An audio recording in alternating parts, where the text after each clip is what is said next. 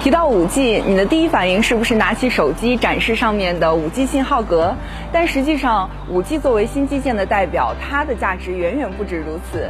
接下来，在上海，跟着我们的脚步一起走进医院、工厂，还有专门研究五 G 技术的研究所，让我们一起看看五 G 在中国的新进展。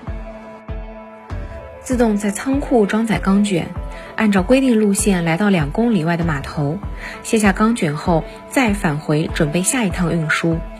在中国上海，长达十二米的五 G 无人驾驶重载车成为穿梭在钢铁企业宝武集团的一道亮丽风景线。宝钢股份运输部成品出厂中心主任李庆勇介绍说：“这是一辆呃一百二十吨的重载无人车。”这个车的它的导航啊，包括车子的一些控制啊，都是通过五 G 信号进行控制的。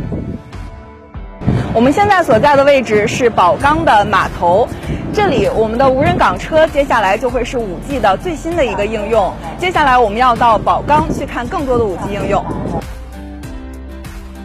走进宝武集团上海宝山基地冷轧厂，宝钢股份智慧制造推进办公室副主任邹宇贤介绍。这里使用的巡检机器人，未来也将成为五 G 技术应用的场景之一。巡检机器人是我们员工啊特别欢迎的一个智能装备啊，为什么呢？因为它可以替代员工对这个炉子上的设备啊进行巡检。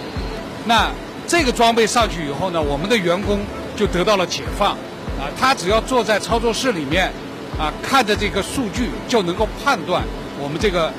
机组运行的怎么样？设备有没有问题？邹玉贤认为，随着这个技术的发展，我们越来越相信五 G 已经是逐步的走入到我们控制的一些主环节了。未来，我我相信五 G 啊，在我们工业控制领域，一定是能够发挥越来越大的作用。除了工业领域，五 G 技术在多个场景下同样有着深度探索。你知道 XR 是什么吗？AR、VR、MR，还有很多你不知道的 R。我们现在所在的位置呢是上海的五 G 创新港，让我们来看看五 G 会给我们的生活带来哪些变化。在五 G 全球创新港，可以看到各类与五 G 技术相结合的智能设备，包括通过计算机技术和可穿戴设备产生真实与虚拟相结合的可人机交互的 XR 技术。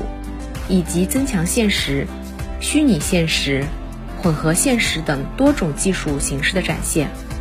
当前，中国已有超过七百家医院实现 5G 网络深度覆盖，并开展 5G 医疗应用试点与商用，为 5G 远程医疗业务的探索与实践打下了坚实基础。